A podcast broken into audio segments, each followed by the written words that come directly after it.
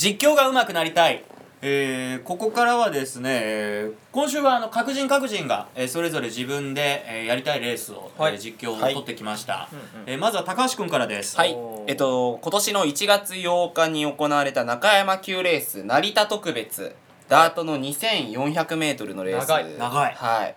ちょっと長いコースで多頭数でこれ実際にあの競馬あの見てたんですけどはいはいはい。あのあれですよテレビで見てたんですけど、うん。まあすごい入れ替わり立ち替わり激しくて、うん。ちょっとこんな実況ちょっと練習してみたいなって思ってうん。やってみたのでぜひ聞いてください。はい。はい、じゃあ行き行きます。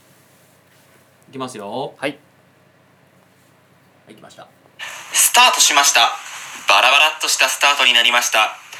中から押して押して出てくるのはボルドネス。ボルドネスがリードを1馬身2馬身と取っていきます2番手にハヤブサライデン外モンストルコントにその外デアリングアイデアが追走して2番手集団は3頭です。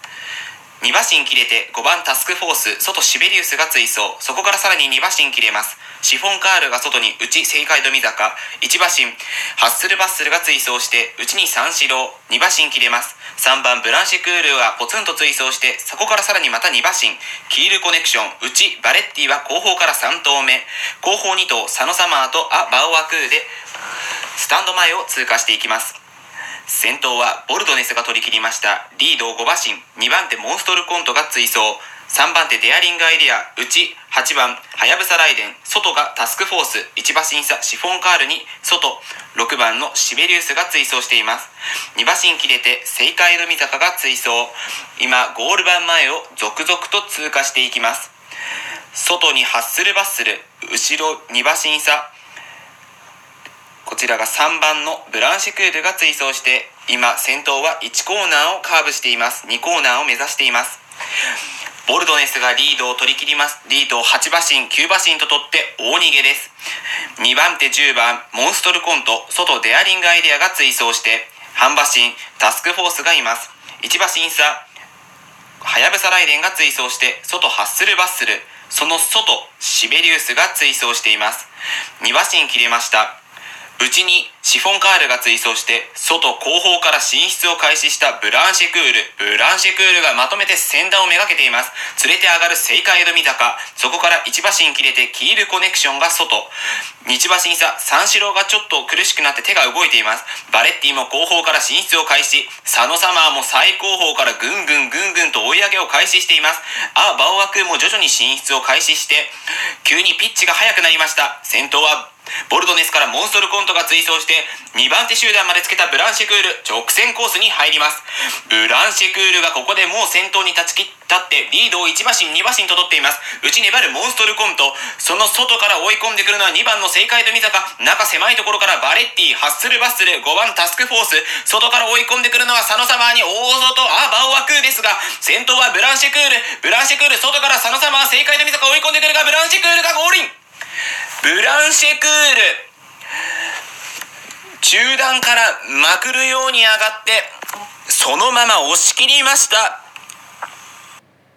こんな感じです。はあ。これめっちゃ難しくないですか？なかなか迫力のあるゴール前でしたね。すっごい難しかったんですよ。これ見ててすごく難しくて。であの実況してて思いました。まだ僕の実力には到底できるレースじゃないなっていうのはあのこの1コーナーからこのスタート、うん。あのスタートからあのスタンド前までのところを10回以上取り直してます。うん。でこんな感じです。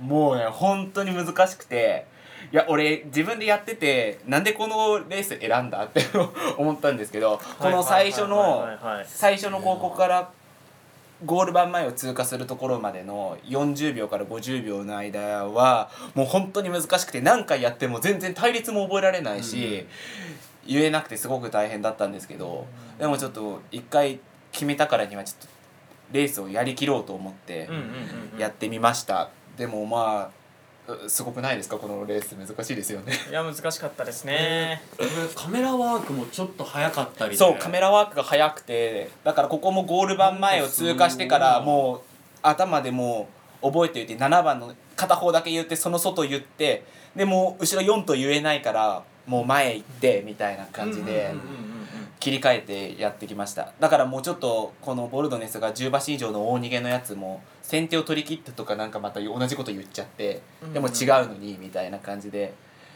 ちょっとだからその言葉の言い回しがごちゃごちゃっとなっちゃったんですけどその追うのに必死で。でも言うても前頭ちゃんと終えてたよね、うん。まあそうですね。とりあえず追うことはだから追う練習にはすごくぴったりだったと思いますすごく、うん、最近、うんうんうんうん。あの11頭12頭とかっていう中段くらいの頭数少なめの頭数で今回がでやって15頭だけ15頭立ての 2400m です。ねう。難しかったです。これ3番のブランシェクールっていうのは人気だったこれんですよね。あんまりね人気なかった。十何倍とかじゃなかったかな確か。なるほど。そう一番人気があの4着か5着に負けたバレッティこの赤い帽子の。4番のバレッティ。そうですそうです。バレッティが一番人気だったんですよこれすごいね最後の直線の。めちゃめちゃ難しいですよね。攻防がすごいですね。そう。意外と10番も粘るし外外かからら来来ててで最高峰からのね馬も来てますからね。うん。で内からの4番の。そう一番人気のバレッティが来て。14番も来てますからねそうなんですよ。中から来てて。で佐野サマーが結局ね2着に上がってみたいな感じのレースでしたね。えっと5番人気の14倍です。で2着佐野サマーがなるほど。11番人気で正解戸美坂は13番人気です。はい。うん。なんか最後その直線に入ったところでブランシェクールがもう先頭に立ってって言ったのでブランシェクールは人気してんのかなと思ったんですけど。ああなるほっていうところがどその言い回しね。はい、ちょっと引っかかったところです、なるほどなるほど。まあ人気だったら全然問題ないっていうか、むしろ強調してていいなって思ったんですけどそこがどうだったのかそっていうのがそうだね。はいそういやだからまくそうだね。もうっていう言い方は違うよね。どうだったバレッティとかだったらねまあはい。ちょっと違うんだろうけど、そうだね。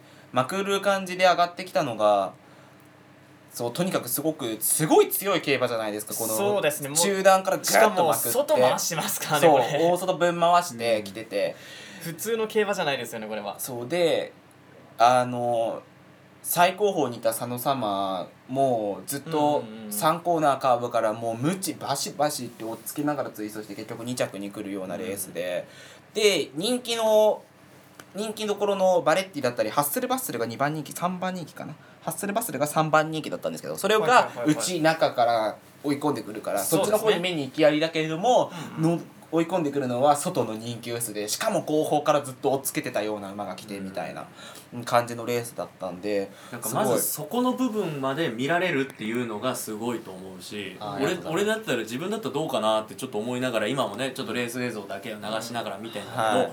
あの多分あれも来たこれも来たあーどうしようどうしようみたいな感じでどうわーっつってもうバタバタってなって結局一番前の馬だけになっちゃいそうなのが目に見えた。俺は自分でややろうとしてたやるやるんだったら、うわすげえと思って。